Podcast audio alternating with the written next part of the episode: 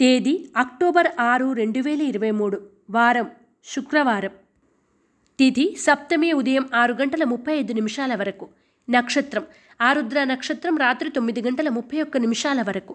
వర్జం లేదు. దుర్ముహూర్తం ఉదయం ఎనిమిది గంటల ఇరవై ఒక్క నిమిషాల నుండి తొమ్మిది గంటల తొమ్మిది నిమిషాల వరకు మరియు మధ్యాహ్నం పన్నెండు గంటల పంతొమ్మిది నిమిషాల నుండి ఒంటి గంట ఆరు నిమిషాల వరకు. శుభ సమయం లేదు. రాశి ఫలాలు. మేషరాశి. పనులు నెమ్మదిగా సాగుతాయి. ఆర్థిక పరిస్థితి అంతంత మాత్రంగా ఉన్న అవసరాలకు డబ్బు అందుతుంది. జీవిత భాగస్వామి నుండి ధనలాభం పొందుతారు. ఆరోగ్య సమస్యలు ఎదురైనా అధిగమిస్తారు. మేషరాశి వారు శ్రీలక్ష్మీ చందనాన్ని ఉపయోగించడం, లక్ష్మీ అష్టోత్తర శతనామాలను పఠించడం శుభదాయకం. వృషభ రాశి. మిత్రులతో కలిసి ఆనందంగా గడుపుతారు.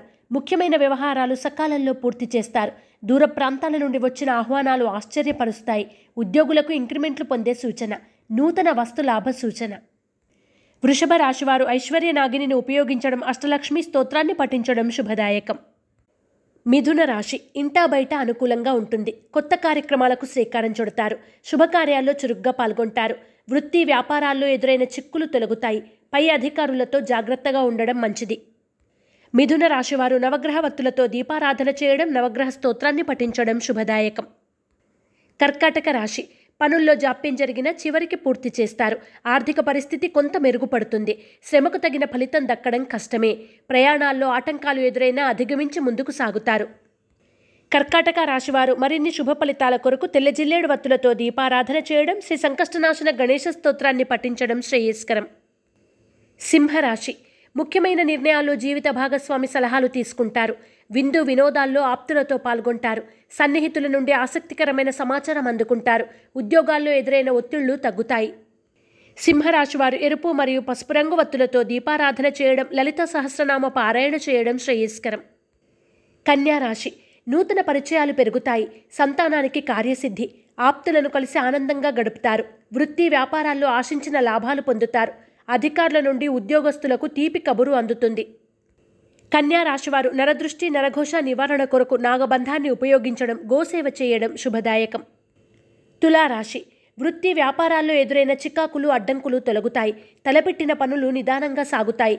బంధువుల నుండి శుభవార్తలు వింటారు. కుటుంబ సభ్యులను కలిసి ఉల్లాసంగా గడుపుతారు.